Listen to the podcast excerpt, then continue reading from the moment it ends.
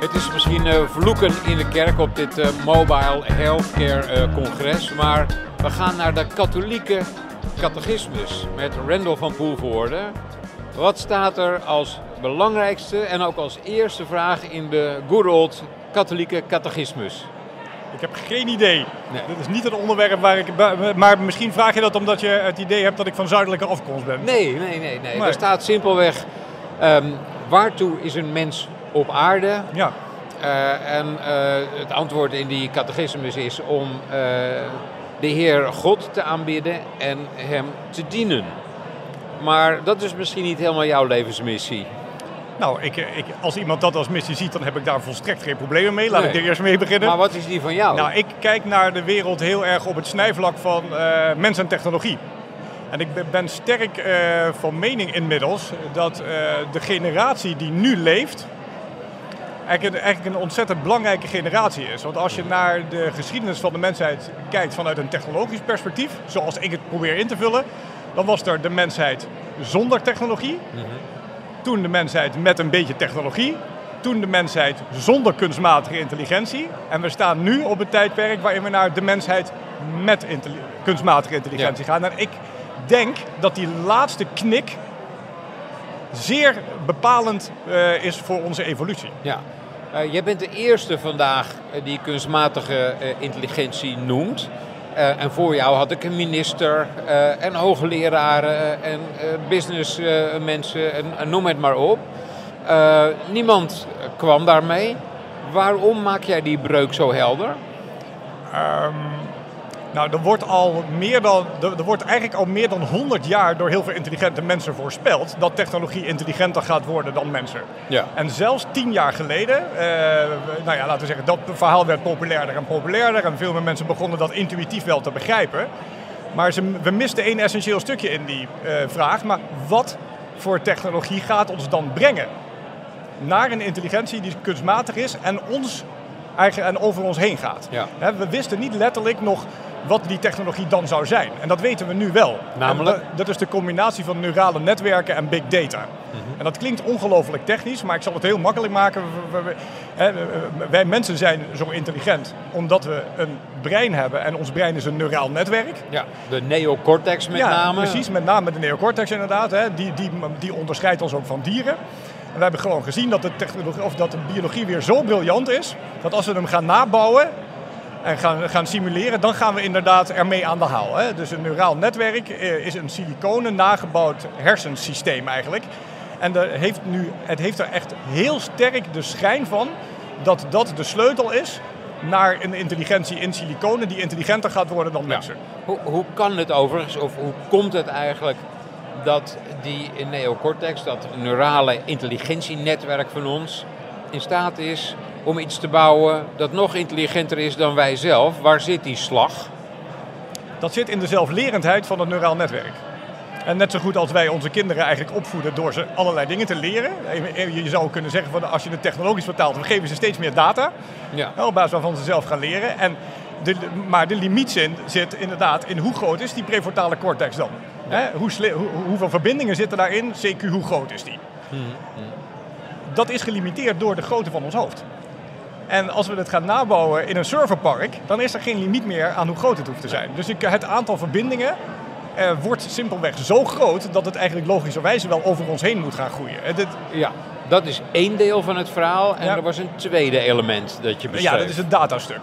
Het datastuk. Dus ja, een kind kan in zijn eentje leren. Hè, en kan met zijn vriendjes en vriendinnetjes leren, maar zal elke eh, ervaring zelf op moeten doen. Eh, hij kan het afkijken, maar hij kan niet letterlijk van een ander leren. Maar als we nou robots gaan laten leren, Ja.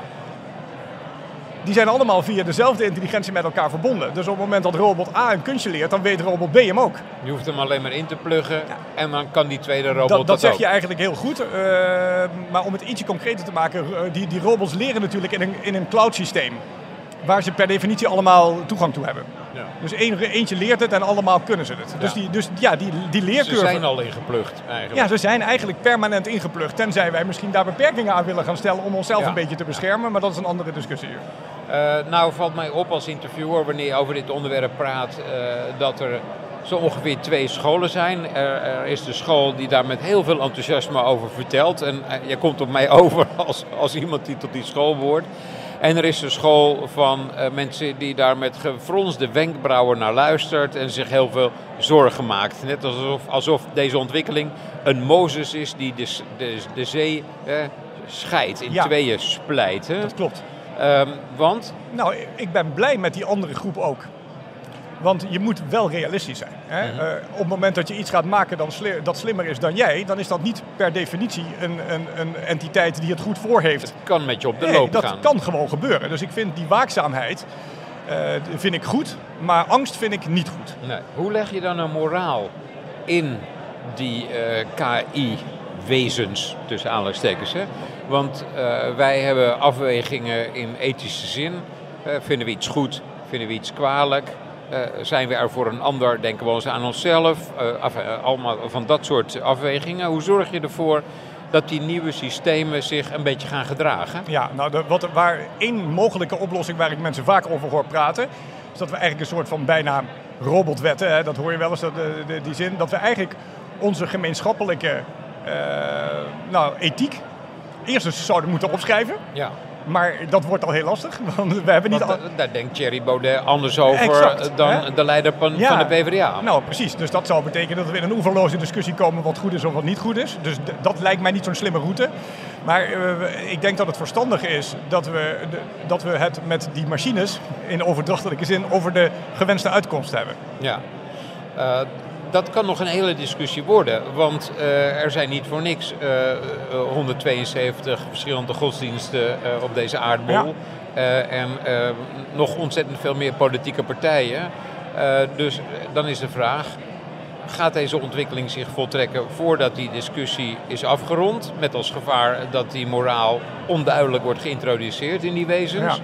Of wachten we dat af en dan zijn we er over 1022 jaar aan toe? Ja, dat vind ik een hele leuke vraag. Ik denk dat we, dat we het ontwikkelen en tegelijkertijd blijven nadenken. En dus heel veel fouten gaan maken. Ja, Dat is eigenlijk, dus, dus ik ben wel een positief mens. Ik, ik, ik, zie van, ik zie eerder de kansen en de mogelijkheden van dingen. Ja. Ik denk dat dat ook de enige manier is waarop we als mens of als samenleving verder kunnen komen. Ja. Maar ik ben niet naïef.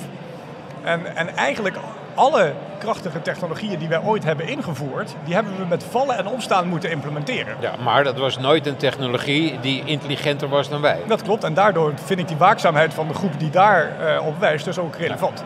Betekent dat dat, dat de groep die daarop wijst eh, en die daar dus net iets scherpzinniger of kritischer naar kijkt dan die andere begrijpelijkerwijs ontzettend enthousiaste club, dat die eh, kritische club ook eigenlijk degene moet zijn die zegt, nou wacht even jongens, tot, tot hier en niet verder voorlopig. Ja.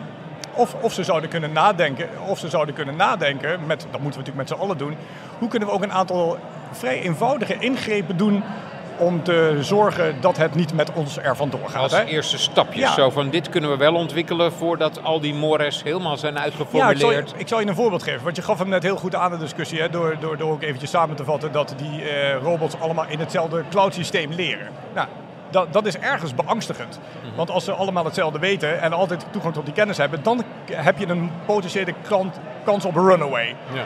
Maar als je nou zou zeggen, nou, we gaan, eh, we gaan die cloud niet één cloud maken, maar we gaan hem segmenteren op bepaalde kennisgebieden. Dus die robot is of ingelogd op de cloud waarin hij huishoudelijke hulp kan bieden, Ja. of hij is ingelogd op een cloud waar hij de brand- brandjes kan blussen. Ja. Maar we geven hem nooit toegang tot alles tegelijk. ja. Ik zeg niet dat dit de gouden sleutel is, maar aan dat soort eh, hele eenvoudige... Ja, Eh, en we geven hem al helemaal geen toegang als het gaat om de vraag hoe organiseer je het meest effectief een heropvoedingskamp voor eh, moslims eh, in eh, westelijk China. Exact. Ja, dus de, en, en dan kom je eigenlijk op, zijn we wel in staat om de goede vraag te stellen? Ja. Eh, tegen de- deze achtergrond speelt zich hier op dit congres een gedachtenwisseling of tig af over digitalisering van de gezondheidszorg. Wat zijn nou de repercussies van wat jij me net vertelt voor die discussie hier? Ja, ik denk dat er een heel kort antwoord is. We gaan naar echt voorspellende geneeskunde toe. Waarbij we dus geen ziektes meer gaan eh, genezen, maar gewoon gaan zorgen dat mensen heel lang gezond oud kunnen worden. Ja. Eh, dat wil dus zeggen dat bijvoorbeeld in een vroeg stadium van het leven van mijn kind dat lichaam wordt bekeken. Ook die geest zou ik zeggen, want je kan ook een geestesziekte hebben. Uh, en uh, dat dan wordt uh, onderzocht of er aanleg is voor de een of de andere kwaal. Dat is een hele goede beginstap. Ja.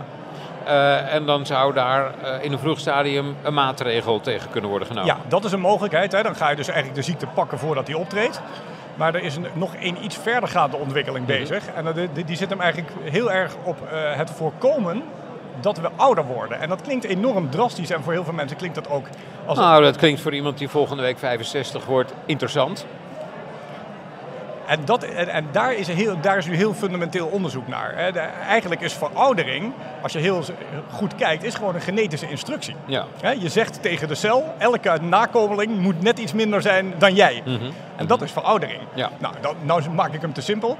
Maar er, zijn, er, er is nu uh, wel uh, aangetoond dat die veroudering die ik nu zo simpel schets, dat die in, op, op zeven plekken in het DNA en in de cellen plaatsvindt. Nou, dan weten we eigenlijk, dus DNA-technisch, of chemisch hoe je maar wil zeggen, uh, weten we wat veroudering werkelijk in essentie is. Ja. Dat is de eerste stap naar ook mechanismes en interventies bouwen die, die, die, die, uh, die veroudering kunnen vertragen. En wat mij dan enorm heeft gefascineerd, het is gebleken dat het vertragen van die ouderdom moeilijker is dan het gewoon terug draaien van de klok. Dus Oh ja? cellen verjongen Ja. is makkelijker Ja. dan vertraging verlangzamen. Is het wenselijk eh, op een kleine planeet als de aarde dat de mensen bijna eeuwig zouden leven? Inclusief het voortbrengen van eh, nieuwe spruiten Ja. eh, die ook gebruik maken van wat er op deze aarde aan zuurstof en grondstoffen en dergelijke is? Maar ik denk dat, er- ik vind het een mooie vraag. En die, die, die raakt natuurlijk heel erg aan dingen als overbevolking, schaarste van grondstoffen, eh, dat soort toestanden. Ik zou hem ietsje anders willen pakken als je het niet erg vindt. Ik denk dat het niet gaat over het recht om eeuwig te leven. Ik denk dat het veel meer gaat over het recht om zelf te bepalen wanneer het genoeg is geweest.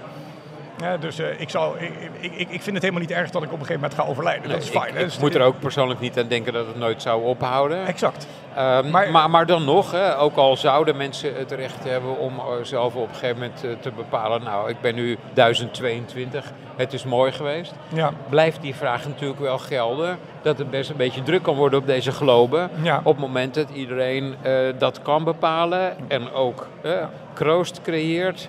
Ik, ga Eh, wellicht, want- ja, ja, ik hoor wat je zegt. Ik ga eh, wellicht een onverwacht antwoord geven. Maar eh, da- dat ga ik toch doen. We gaan naar Mars. Nee, ik denk, dat, ik denk dat er een hele grote kans is dat we helemaal niet te veel mensen op aarde hebben. Maar veel te weinig mensen gaan krijgen over 50 jaar. Ja, om te beginnen is in Rusland, sommigen zullen zeggen gelukkig, de bevolking bezig in getal af te nemen. Nou ja, en ook in, eigenlijk overal waar de welvaart hoog wordt, gaat het geboortecijfer onder de vervangingswaarde. Zo simpel is het, hè? Ja. De, en, en naarmate we elkaar in democratie en rijkdom verheffen, wat we natuurlijk gewoon toch doen in de grote lijn, eh, ga- eh, gaat de bevolking dus krimpen. En Nederland zou ook krimpen als we geen immigratie zouden hebben. Ja. En dat, dat demografisch effect, als je dat gaat doorrekenen, dan schrik je. Want dan zie je eigenlijk dat de landen waar de meeste mensen wonen eigenlijk ook het hardste krimpen op dit moment. Eh, d- waarbij we natuurlijk een infrastructuur hebben opgetuigd die draait op 7 miljard mensen. Als je die met 5 miljard mensen moet gaan draaien, dan heb je ook een probleem. Dus misschien Ja. is het eigenlijk wel goed dat we wat langer leven. En als tweede, en dat is een stukje mathematiek wat mij ook verbaasd heeft, Freek, maar dat de, de, de demografen hebben uitgerekend dat zelfs als jij en ik eh, de keuze zou krijgen, zouden krijgen om duizend te worden, hè, in jouw leuke Ja. voorbeeld, dan is de totale toename van de bevolking niet, niet eens zo groot. Mhm. Want, want, want uiteindelijk gaan we toch. Dus er is een be- bepaalde vervangingsperiode waarin bepaalde Ja. generaties een heel stuk ouder worden. Maar uiteindelijk, voor de totaal, of om het makkelijker te zeggen, we gaan niet allemaal duizend kinderen krijgen daardoor. Nou is di- dit verhaal van jou eh, helemaal niet zo'n app- appeltje-eitje verhaal voor de meeste mensen in deze Nee. sector. Eh, veel mensen zullen zeggen, joh, we zitten helemaal niet op deze complexiteit eh, te wachten. Wat doe je hier? Of wat verkoop je hier? Of wat...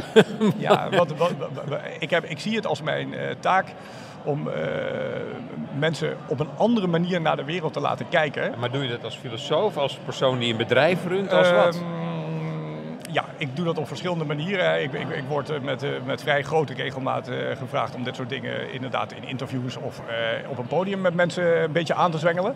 Maar ik- ja, mijn kinderen moeten ook eten. Dus ik moet af en toe ook wel een beetje businessmodelletjes verzinnen om met Ja. deze kennis. En ik heb me de afgelopen tien jaar eigenlijk heel erg bezig gehouden met de, de impact van robots en AI. En dan adviseer ik bedrijven ook, dan help ik, want het zijn ook innovatievraagstukken eigenlijk. Hè? Dan help ik ze daarmee. En nu heb ik eigenlijk het onderwerp veranderd omdat ik gewoon weer eens wat nieuws wilde doen. En ik ben nu naar Metaverse aan het kijken. Dat is eigenlijk het fenomeen dat we steeds meer in 3D-digitale werelden gaan leven. Ja. Ik kom in Haarlem uh, elke dag langs een muur tegenover de rechtbank in de Janstraat, waarop staat, uh, en dat is een citaat van de rechtsfilosoof uh, Cornert, wie twijfelt wordt wijs. Waar twijfel jij nou over? Want je komt over als iemand die heel veel goed op een rijtje heeft. Mm -hmm.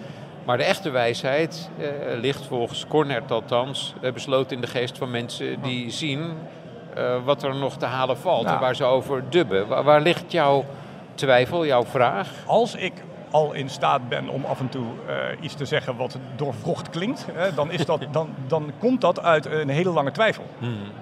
Want ik ben altijd op zoek naar challenges van ja. mijn ideeën. Waarom klopt het misschien niet? Ja, ik waarom denk, klopt het misschien dat niet? Hè? Tien keer interessanter dan gelijk krijgen. Ja, dat probeer ik ook altijd. En dat lukt heel goed. Dat is, daarom is lezingen geven heel fijn. Want daarmee stel je je op uh, daarmee, als je dat op een, uh, op een prettige manier doet en niet uh, loopt te roepen dat je het allemaal weet, maar gewoon zegt van ik wil met jullie het gesprek ja. aan, dan komen er altijd mensen naar je toe die het niet met je eens zijn. En die mensen zijn zeer waardevol. En die hebben vaak geweldige argumenten. Ja, nee, absoluut. En, en, als ik al wat zinnigs ooit zeg, dan is dat eigenlijk, ja, doordat ik er gewoon he met heel veel mensen vanaf verschillende hoeken naar gekeken heb en ja. uiteindelijk op een en dan is de conclusie is al een gevaarlijk woord, maar dan, dan is mijn huidige beeld op die manier ontstaan. Maar het, ik, ik, sta, ik, ik, zoek altijd naar tegenbewijs.